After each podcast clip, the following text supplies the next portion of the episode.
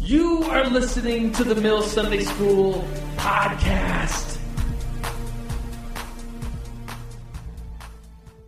So turn to Ephesians five. I'm going to read this um, ending of Ephesians five. And this is one of the passages that is often read at weddings. Um, you've probably heard this before. I've, I think I've done like thirty-two weddings. I've counted as a pastor, officiated them. Um, and, uh, I've read this passage probably more than any others. Um, maybe along with it, the First Corinthians thirteen passage about love. But this passage is specifically about husbands and wives. And so listen to what it says. It starts off with, submit to one another out of reverence for Christ. Submit to one another. And then it says, wives, submit to your husbands as you do the Lord. For the husband is the head of the wife, as Christ is the head of the church, his body. And that's this comparison that we're going to get to in just a second. So pay attention here. Of which he is the Savior. Now, as church submits to Christ, so also wives should submit to their husbands and everything. Husbands, love your wives, just as Christ loved the church and gave himself up for her to make her holy, cleansing her by the washing of the water through the word, and to present himself as a radiant... Uh, as as a radiant church without stain or wrinkle or any other blemish, but holy and blameless. And then uh, sometimes when I'm doing a wedding and I read this passage, I'll look at the, the groom, um, the husband, and I will say, so all you have to do is to be like Christ. And everybody laughs. Um, but that's our goal. And verse twenty-eight says, in the same ways, husbands ought to love their wives as their own body. He who loves his wife loves himself. After all, no one has ever hated his own body, but they care for it and feed their body, just as Christ does the church. For we are, uh, let's see, we are members of the body for this reason. And then here's the ending. Here's why I'm reading this passage. Uh, for this reason, a man will leave his father and mother and be united to his wife, and the two will become one flesh. And then this sentence. This is a profound mystery, but I am talking about Christ and the church. So the whole time through this passage, Paul, the author of this passage, is, is talking about husbands and wife. And then he's like, this is a great mystery. I'm really talking about Christ and the church. And so the, the idea here that we're going to talk about as we begin this series on relationships, specifically today we're going to talk about dating, is this goal to, to this, when you find someone and, and marry them, your goal is to be like Christ and the church, and that's a profound mystery. And when we do marriage well, when people are married and it looks good, then, well, that, that's like the showing of what Christ and the church are all about. It's a profound mystery, as Paul says. So let's pray this morning. Jesus, we do come before you right now, and as we talk about friendships and relationships uh, this month, God, would you be glorified in how we do life together? Would you be glorified in us, your church, your bride, um, doing this well so that it represents you and the church? And that's that profound mystery. God, we just pray that we submit ourselves to you and to your word and what you have to say about this. We love you. We do praise you. And everybody screamed, amen. So we're starting a series today, and it's kind of... Uh, in line with Brady Boyd is starting a series in Big Church. Uh, it's called Conversations on the Family. And so specifically, we're going to kind of tie in with that. And this month, um, the actually the end today, starting today, and then through October, we are going to talk about Conversations on the Family, relationships. Um, and here's the picture I put on the two little fingers with smiley faces. Oh, how cute, right? Eh. Would you like to hear a story? Okay, there was a pastor at New Life uh, a couple years ago. And um, he was interested in a girl, and this isn't the maybe the, one of the best ways to meet, um, but he was the pastor, and she was a congregant, and it was kind of scandalous as well because he was her teacher in uh, the school of worship, and so he taught some classes for the school of worship, and she was in the school of worship, so it was kind of like the student-teacher thing. Everyone say, ooh.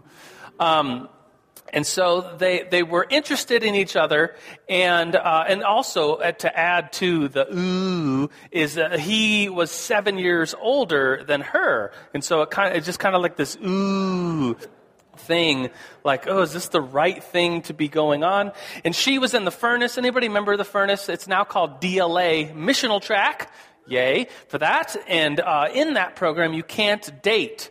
You're not allowed to date. And so this pastor and this girl were like in this friend relationship. Have you ever heard that word? It's like friendship relationship. It's not either. It's uh, kind of like headed that direction, but she couldn't date. And so this pat, they would they would obey all the rules of like no calling, no ever alone time. Um, these weird rules that, that that you have to do if you if you're told not to date for this season of life. Um, And so because of the scandalous nature of this teacher-student thing, the pastor-congregant, the seven years of age difference, the pastor wanted to do everything he could right. And so he asked the father of this girl if he could date her after the program was over. He asked uh, his pastor. He asked his um, uh, mentor. He asked um, permission from the director of the school of worship to date this girl, and it kind of took all the scandalousness out of it because it's like, oh, it's covered in this. Uh, it's he asked the father. The father knows. He's, he's involved. Uh, his, his friends, his pastor, they're all involved. It kind of really took the scandalous nature out of that uh, relationship. And so on the night uh, she graduated, he uh, they went on a date that night. uh, It's like the second she graduated, they went on a date. And, of course, if you don't know uh, enough about me and Erica, that's our story. Did you know that as I was telling some of the... So that's our story of how we met. There's a picture of us at our wedding dancing. Um, and so that's kind of our story. And I, maybe I'll, I'll tell some more details of that story later. Um, but we've been married now six years, going on seven. And so pretty cool. So, welcome to the Mill Sunday School. If you're new to the Mill Sunday School, we, we usually take topics by month, but today we're starting at one kind of out of that sequence to pair up with Brady's uh, sermon series. And so, welcome to Sunday School, and all your tables should be like a little first-timer card. And so, if you're new and you want us to email you or to call you, we, we could do that. There's a little checkbox for that. Um, if you want to fill that out and then bring it to the nice people as you leave, we'll give you a little gift baggie with uh, Brady Boyd wrote a book. In there is a C D. If you could time travel back to the nineties and find a working C D player, you could listen to that. And um, is, this, is, anybody, is anybody with me on that? No? Okay. Anyways, uh, so that's that. If you're new, you could fill out one of those cards. Um, and then the big announcement this time of year, of course, is the Mill Fall Retreat. Who's... So you gotta go with us if you're college and twenty-somethings. Um, you gotta go. Um, it's October eighteenth, nineteenth, and twentieth. We, we're, this year we're going to Crooked Creek Ranch, which is in Winter Park. Um, how many of you are planning to go? Oh, look at all the hands. Awesome. So there's no Sunday school that week. Um, and so on the twentieth, that Sunday, because we will be at Fall Retreat. And um, we would love for you to go. It's we're, we're calling it Surprised by Joy is kind of the theme this year. This idea that uh, maybe when we're, it's not about happiness. It's more about this internal joy despite life circumstances, whether they're happy or sad circumstances. We as Christians can be filled with joy is the theme. So come up with us. It's always a, tons of fun and a blast, and relationships with each other are made. Um, friendships are made. Uh, a deeper uh, relationship with God is always, you know, people always walk away from retreat saying like, oh, you know, this happened to that, and that was fun. But what really took me away, blew me away was how God entered my world on a new level. And so that's that. So let's get started with our sermon series on relationships. Uh, we will talk about friendships as well, but today is about dating. And so what is being said about dating? Well, quite a lot, especially if you're college and you're in your twenties. Um, a lot is being said about dating. Tons of people are probably giving you advice. You're probably thinking about it a lot. You're probably uh, wondering about who you're going to find, and if you found someone, are they the one? Um, I, I ran into this, uh, just, you know about TED Talks, these technology and something, something is what it stands for. What's it stand for? T E D, TED Talks. Um, so this lady, I put this on our the Mill Sunday School's Facebook site, um, and so you could watch this video and find it pretty easily. But she asked the question um, and kind of says, Uh, why thirty is not the new twenty. And so she talks for fifteen minutes about that idea. And it's this really cool, I, I agree with her. And it's this, this cool talk that she gives as a psychiatrist, psychologist, psychologist, um, about um, why thirty is not the new twenty.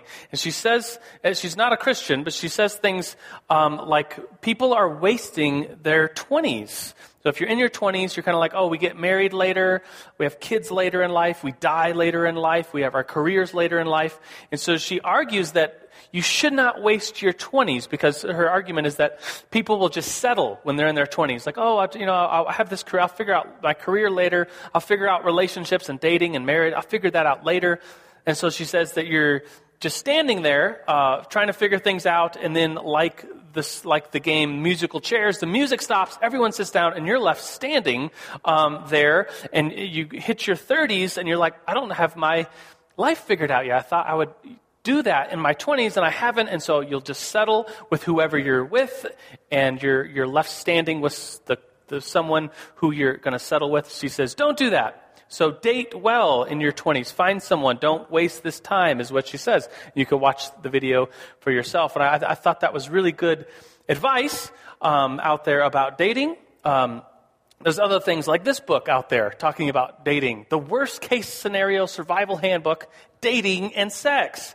And it uh, has chapters like how to deter- how to determine if your date is a con artist, how to determine if your date is married, how to determine the gender of your date. Um, important things to, to be able to do, I guess. Um, another book, things being said out there about dating, is The Idiot's Complete Guide to Dating. And it's always, always interesting. Um, the first chapter of any of these books says, how to use this book. And it's like, well, you must really be an idiot if you don't know how to read a book. Um, but, but it says in there, um, it says, bring this book on a date and, and do some of the questions at the end. That is how to use the book.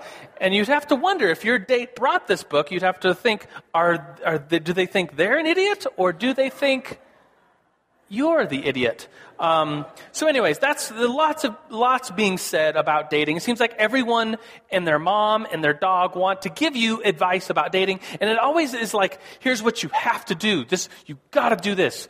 Um, it's like, uh, you know, girls, you have to be this way. Guys, you have to be this way. And some of the advice is good, but it's so like, I, f- I feel, I find that it's very dogmatic. Like, you know, don't ever text her. You have to call her. Or if you meet someone and you exchange numbers, you have to wait a day at least before. It's like all these rules that are like, these are the rules. You have to do it like this. Girls, never ask a guy out. Guys, you have to ask the girl out. Uh, girls, if the guy doesn't open the door for you to the car, then break up with him immediately. Um... Like all these like dogmatic rules. And so I want to ask this question, kind of give you a chance to chit chat at your tables. The discussion question is, uh, from a Christian standpoint, that's really what's important here, as we are in church and we believe in the Bible. Um, we are Christians. Uh, from a Christian standpoint, what are the views about dating? And so talk with the people at your tables, get a conversation going. They don't have to be your ideas. They could be ideas that you've heard. So if you're at a smaller table, jump on in with a bigger table so you could hear uh, and, and talk about what are the views about dating, maybe some of the rules or some of the things that people say. What are the views about dating that maybe you agree with or maybe you don't? Ready, get set, discuss. All right, so I have a mic. Raise your hand if you have something to share. It doesn't, by the way, to kind of free you. Uh, these whatever you share, it doesn't have to be your idea. It could just be an idea that's out there. Yes, thank you. Dating is practicing for divorce. So you're not a fan. You've kissed dating goodbye? I've read that book. I've read that one too.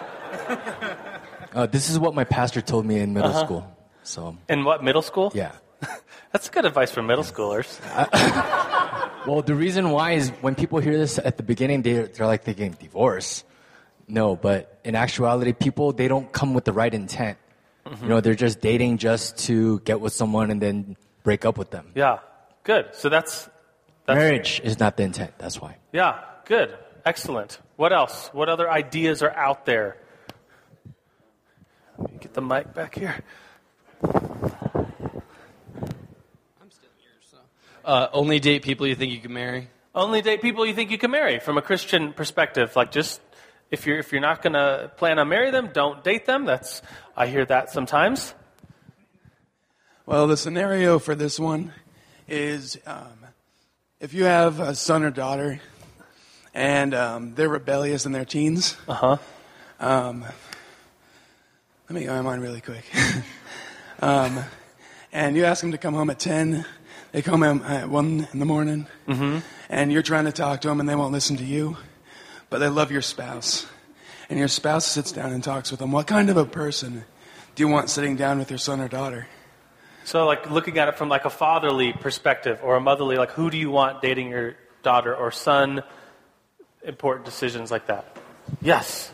Let me get, yeah, I think he had his hand raised first. All right. Two words. I think that we could really, really avoid a lot of conflict if we went back to the biblical model.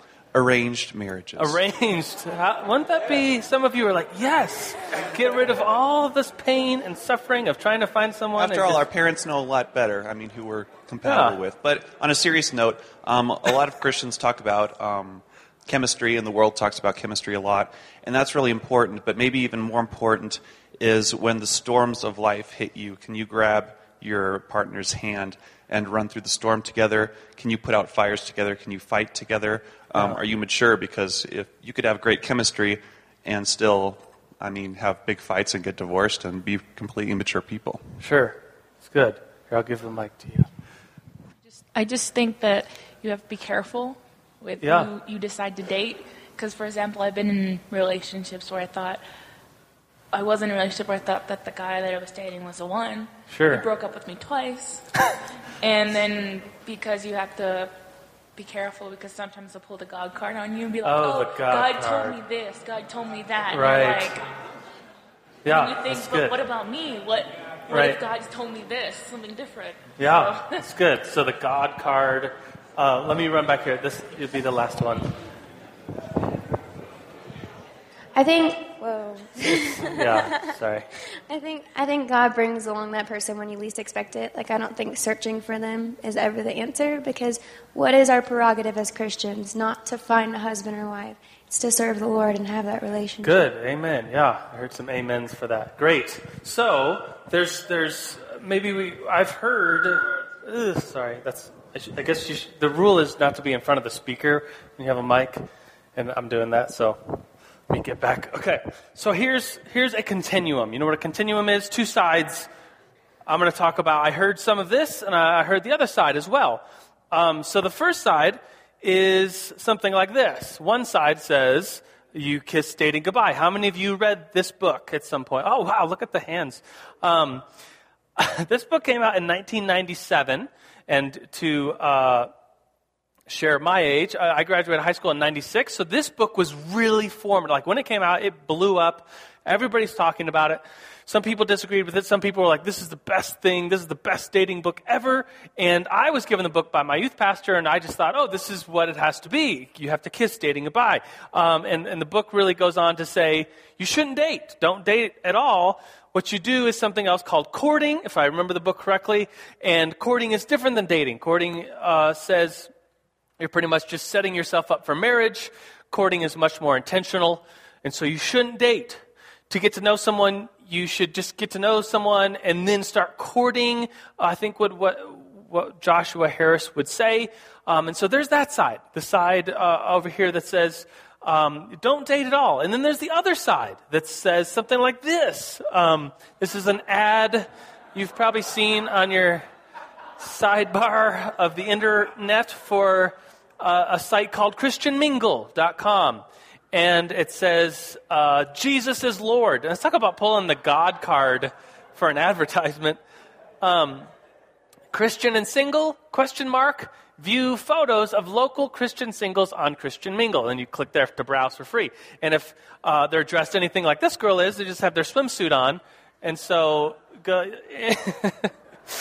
But the thought behind this approach um, of dating is, is date around, get to know people, practice dating, figure out who you like, who you are going to pair with. And, it, and so the other perspective is date around, get to know each other. Uh, it's perfectly okay to, to find people uh, online even or wherever and, and date them uh, and get to know them. And then the other side would say, no, don't date at all. Get to know them in other circumstances. Don't take that pressure off. And um, and so we're we're kind of down to the question, a very important question. Some of you brought this up. So what does the Bible say about dating? We have different perspectives. We have different thoughts. We have people telling us this and that. Well, what does the Bible say about dating? And you might be quick to answer and say, nothing. It doesn't say anything about Christian Mingle dot com. It doesn't say anything about going out to dinner or picking a girl up in a car. It doesn't have any of those things. It doesn't mention those things because the Bible, of course, is an ancient book before cars and restaurants like we now have and uh, the modern approach to dating. But if we just define Um, this time of finding a spouse, um, then of course the Bible actually has a lot to say about the, the relationships of, of finding a spouse, heading towards having a spouse. And so let's talk about two different um, types of Bible passages. So the first one is this. I want to explain this well so that you're with me here. So we're first going to talk about descriptive, not prescriptive, biblical examples of dating. And I'll, t- I'll tell you what that means in a second. And then we're going to go on to talk about the, the the prescriptive Bible verses, or like, here's what dating should be like. But first, I think we need to talk about something. If you read the Bible, and, and I really encourage you to read the Bible. So lots, so many stats out today saying that the Bible is more accessible now than ever because it, most of us are carrying it around with us everywhere we go on an electronic device. Um, But less and less people, less and less Christians are actually reading the Bible. And so we're big fans of reading the Bible here. Uh, at New Life, we have these Bible reading plans. The Mill, if you've ever seen, you could grab one on the way out. All it is is the Bible, every book, every chapter. And you just, as you read the Bible, you just check mark that you read the Bible. Um, and so that's there to help you read through the Bible. Um, but if you read through the Bible, you will see lots of examples, lots of bad examples even, of people dating and marriages. There's, of course, more sinners than saints in the Bible because even the saints, so many of them have these huge flaws. They're sinners like all of us. Um, and so we're going to talk about descriptive, not prescriptive, biblical examples of dating. So like when I described to you how I found Erica, I wasn't prescribing that. I wasn't saying, oh, here's what you need to do. You need to, uh, you need to be a teacher and you need to date one of your students. That's not prescriptive. I was just describing, and to take a little more scandal out of how we met, I, at the time, I was just a substitute teacher for the School of Worship, and, and so it makes it all better, of course. Um, anyway, um, uh, so descriptive, not prescriptive, biblical examples of dating.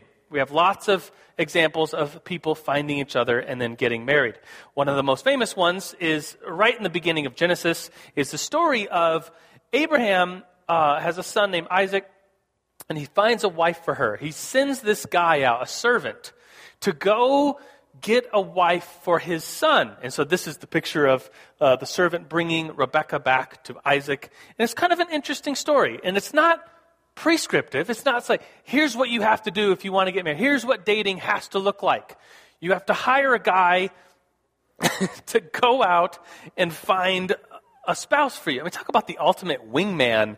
It's like, just go, just bring her back. And, and it's like, to, like the servant goes out, gets Rebekah, like even like pays the, the family, um, uh, his pays her family, and then brings her home. And there's like no no question about it. It's like, here's your wife. It's like, yeah, yeah, duh. Here she is. Um, uh, that would be a cool job, don't you think, to like go out and find spouses for people until it didn't work out. And you're like, eh, you know, I don't know. Um, but anyways, that it's not prescriptive. It's not how you have to do it. It's just descriptive of what that story was. It's a pretty cool story to read about. Um, the whole idea of the dowry being paid, that's, I don't think it's Uh, prescriptive. It's descriptive of what the ancient, what they did in the ancient world. Um, it's not like, you know, if you ask a dad, can I date your daughter? And before you answer, here's three hundred bucks that I've been saving up. Uh, he would just think you're crazy. Like, what? Are you kidding me? Get out of here. Um, so it's not prescriptive, it's descriptive. Uh, another good example that people like to often bring up is the example of Ruth and Boaz. And there's a picture, if it looks a little sexually charged, it's because that story kind of, it's it's an interesting story. If you've read the book of Ruth, um, like she pursues him, like all out. She gets, she makes sure she's around him. She starts up conversations. She pursues him.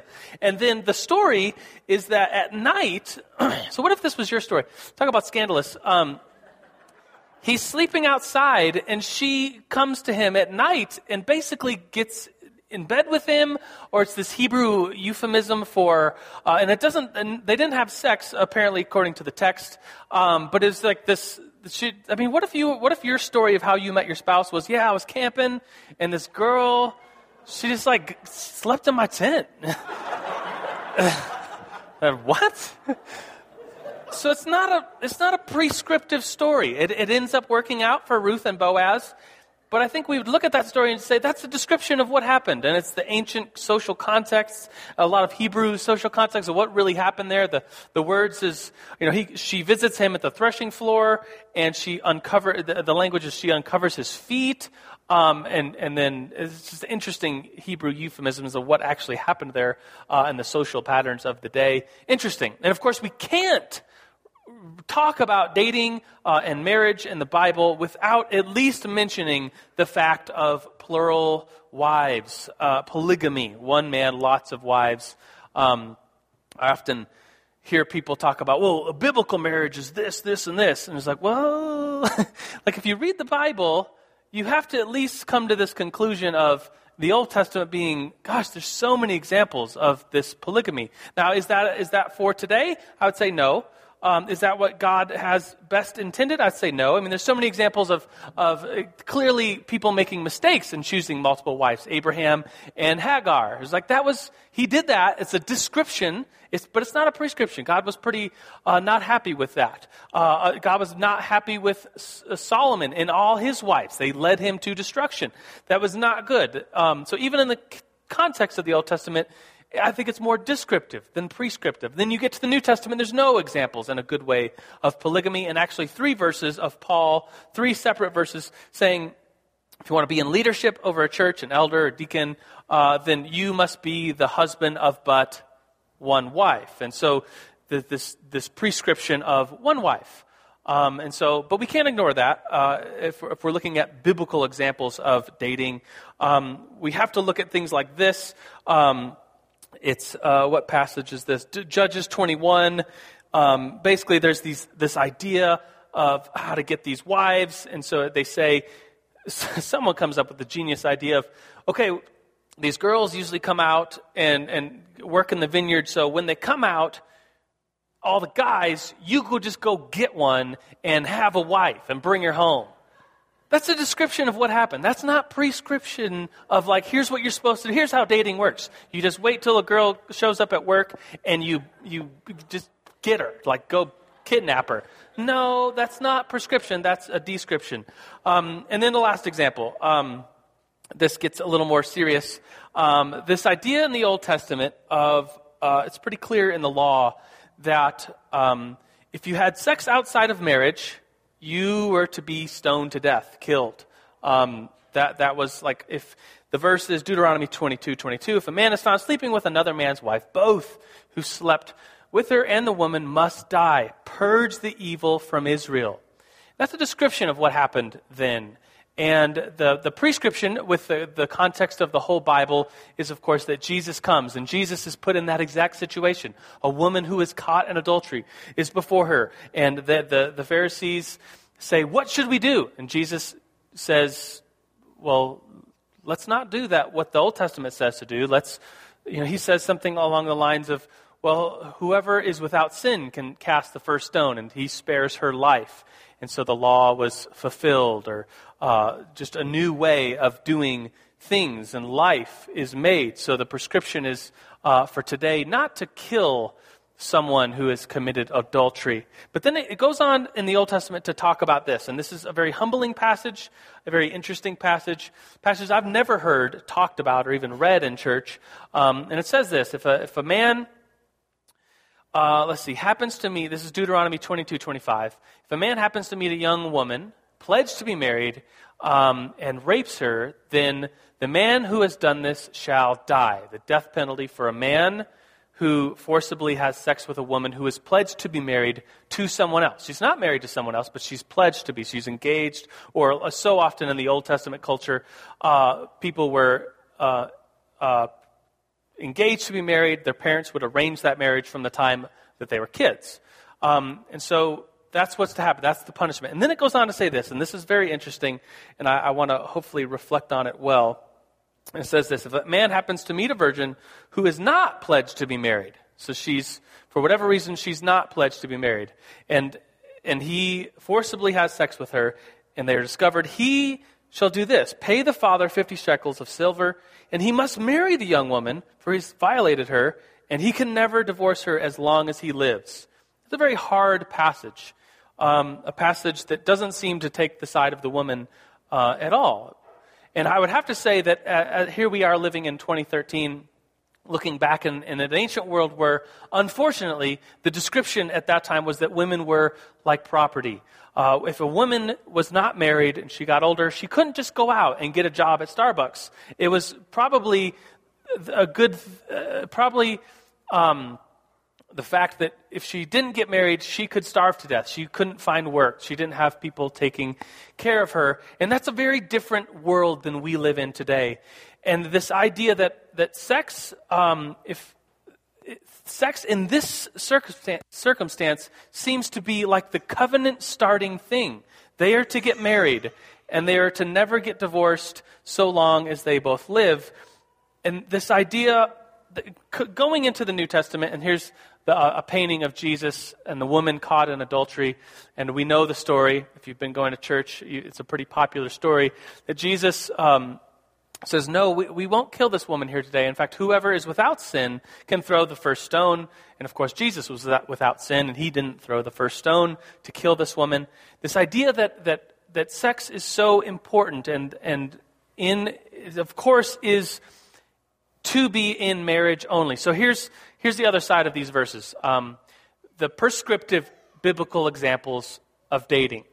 And so we're leading into now these verses that here's We've looked at some some stories in the Old Testament specifically where it's just a description of what happened and the dating that happened and how they found each other. But let's look now at some of the prescriptive uh, biblical examples of dating, and we're going to try to balance some of them. So the first thing we have to come to and talk about is, of course, Paul writing and saying, if you're single, don't get married. First Corinthians seven eight says, to the unmarried and to the widows that were married and lost a spouse, Um, it's good for them to stay unmarried as I do. It's interesting dating advice, don't you think? Uh, and it's Paul saying, here's what I say. Um, stay unmarried. Don't get married. He goes on to say, it, uh, uh, a person who is not married is concerned for the Lord. People that are married are concerned for each other, could do work for the Lord. And we, of course, we have to balance that prescription. So Paul just says, stay single. You're wondering about dating? Kiss it goodbye. Don't even date. Don't even get married. But we, of course, we have to balance that with, um, here's a picture of the Garden of Eden. God says, it's not good for man to be alone. Genesis two eighteen. And of course, he makes woman and says, it's good. This is a good thing for a man and a woman to find each other. This is how you to populate the earth. Um, and so how do we balance that of what Paul said? It's better to stay single with go populate the earth. It's good. It's not good for a man to be alone. And then Paul goes on in that same passage where Paul says that he says something about um, if you cannot control yourselves, then you should marry. For it is better to marry than to burn with passion. That's in the Bible. That's what it says. Um, so Paul says, don't get married. But if you're if you're if that's all you could think about, and you're burning with passion, well then it's better to marry. Um, and, and then of course. The, the the same author, Paul, says in First Thessalonians four, uh, for th- this is the will of God, your sanctification, that you should abstain from sexual im- immorality, that each of you should know how to control your own bodies in holiness and honor, not in the passions of lust like the Gentiles who do not know God. This idea of, of course, sex is for marriage only. And if you are burning, well, then you can get married. You should get married. But do not commit sexual immorality. And so um, so there's that. There's a couple different verses there. There's other verses. Here's a Jewish bride. Proverbs eighteen twenty-two says, he who finds a wife finds a, a good thing and obtains favor from the Lord. But then we balance that with Proverbs thirty-one ten. The fact is, it's hard to find a good wife because she is worth more than rubies. So it's like, well, yeah, it's most of you are like, yeah, it is hard. It's hard. It stinks sometimes trying to find a spouse. It's hard, but it's a good thing when it, when it happens. And then we have, have to, well, well, then who do you find? And Paul has some things to say about that. In Second Corinthians six, uh, fourteen, he says, do not be unequally yoked with unbelievers. For what partnership has there with righteousness and lawlessness? Or what fellowship is there with light and darkness? And so this idea of like, well, who do you find to marry? Well, well, don't be unequally yoked. You've probably heard that before, especially if you've ever tried missionary dating. You know what that is? It's when you date someone who's not a Christian in order to convert them. Not a good idea. And Paul says, don't be unequally yoked with an unbeliever. Um, it's it's a I, I guess a good word would be it's a dangerous thing to do to uh, hang out, have a friend relationship or a relationship that would lead to marriage with a non-believer. And yet Paul says, if you find yourself in one of these relationships, you find yourself married to a non-believer, well, then what are you supposed to do? Call it off? Get a divorce? Paul says no. First Corinthians uh, seven, starting in like thirty-six, um, do not get... is, is, is If, if let's see what it says. Uh, the man who has settled the matter... Oh, wait, I'm looking at the wrong verse. Sorry. Um, oh, wait. There we go. No, wait. Uh, struggling with my notes. Anyways, basically it says, if you're, if you're married to someone who is not, belie- not a believer, do not get divorced. Um, stay with that person. Um, and, and this is interesting. It was like, well, don't get married to a non-believer, but if you find yourself within that covenant of marriage... is a covenant for life. It cannot be broken, even if the partner is unbelieving. Um, and then what about engagement? There's there's um, a little bit Paul says about being engaged. He says if you are engaged and you want to get married, uh, I guess that would be why you'd be engaged. um, but maybe not. Maybe in the culture and ancient world where there's arranged marriages, someone could arrange a marriage for you and you didn't want to get married uh, to that person. Paul says that's okay. You can you can break up with that person, or you can marry that person.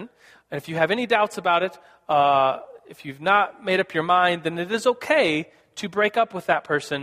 Um, and, and Paul says that's a good thing to do. And so some of you might need to hear that. Like, oh, if you're you're dating or on your way to engagement or in, in an engagement, and you're like, I just don't know. Um, it is okay. It might, it, Paul even calls it a good thing to be to. break off that engagement, because as soon as you are married, as soon as that covenant is made, you're one flesh. And to, to talk about the, the verse that we read, to go back to kind of conclude right now, the Ephesians five thirteen, that for this reason a man will leave his father and mother, be united with his wife, the two will become one flesh. This is a profound mystery. And I'm talking about Christ and the church. So this idea of, of marriage, um, and this covenant that we often symbolize with rings in our culture today, um, this idea of coming together as a man and, and, and woman leave their parents and be united with each other, it's for life. And of course it's for life, because just like the covenant be- that is between God and the church is forever, it's for life. Um, and so... Um, We as Christians, when we get married, we are showing the world, and I often say this when I perform weddings as a pastor, that the world needs to see good examples of marriage being done. And so the, the steps to that, to that marriage are, of course, we often call dating, finding someone, finding a spouse. And we need to do that well. We in this room are going to be hearing messages about that, and then friendships as well, this whole series, um, about finding each other well, and of course, abstaining from sex. I mean, if one thing is said over and over and over again in the Bible, prescriptive, it's this idea that, you know, you don't commit sexual immorality, that, that marriage is this place where sex happens, and that is a very good thing, but outside of that, it is not right. It, it it shouldn't happen. It's called immorality. First Corinthians six eighteen says, flee from it. Flee from fornication. Every other sin a man does is outside his body, but that which he commits um, is, is sinning against his own body. Um, and so that's this big thing that I think we have to see as a prescription over and over and over again in the context of the Bible, this prescription of, of abstaining from sex, waiting until marriage, in marriage, that that is this relationship on earth as it is seen in heaven as this beautiful thing like Christ and the church. And so let's end a little early uh, this morning. I'm going to pray for us. Um, you can continue some of these conversations at your table. But let's go before the Lord and just say, God, we come before you with every part of our life. We come before you, those of us that are married, with our marriages, those of us that are single. We come to you with our singleness, and God, we say we want you to be God over our in our singleness, that that this very important thing that happens of finding a spouse, that you will be God of that portion of our life. And as we continue to talk about these things this this month, this series of Sunday school, God, we give it over to you. God, we, we say that in you we've found everything. In you we've found uh, life and fullness. We don't need another person to fulfill that, but but God, we if if that is your desire for us, we receive it and we give it over to you, as you are God over everything. You are God over marriages. You are God over dating. You are God over finding a spouse. We love you, Jesus. We praise your holy name. And everybody said, amen. Thank you for listening to the Mill Sunday School podcast. You can find more information at w w w dot the mill online dot org.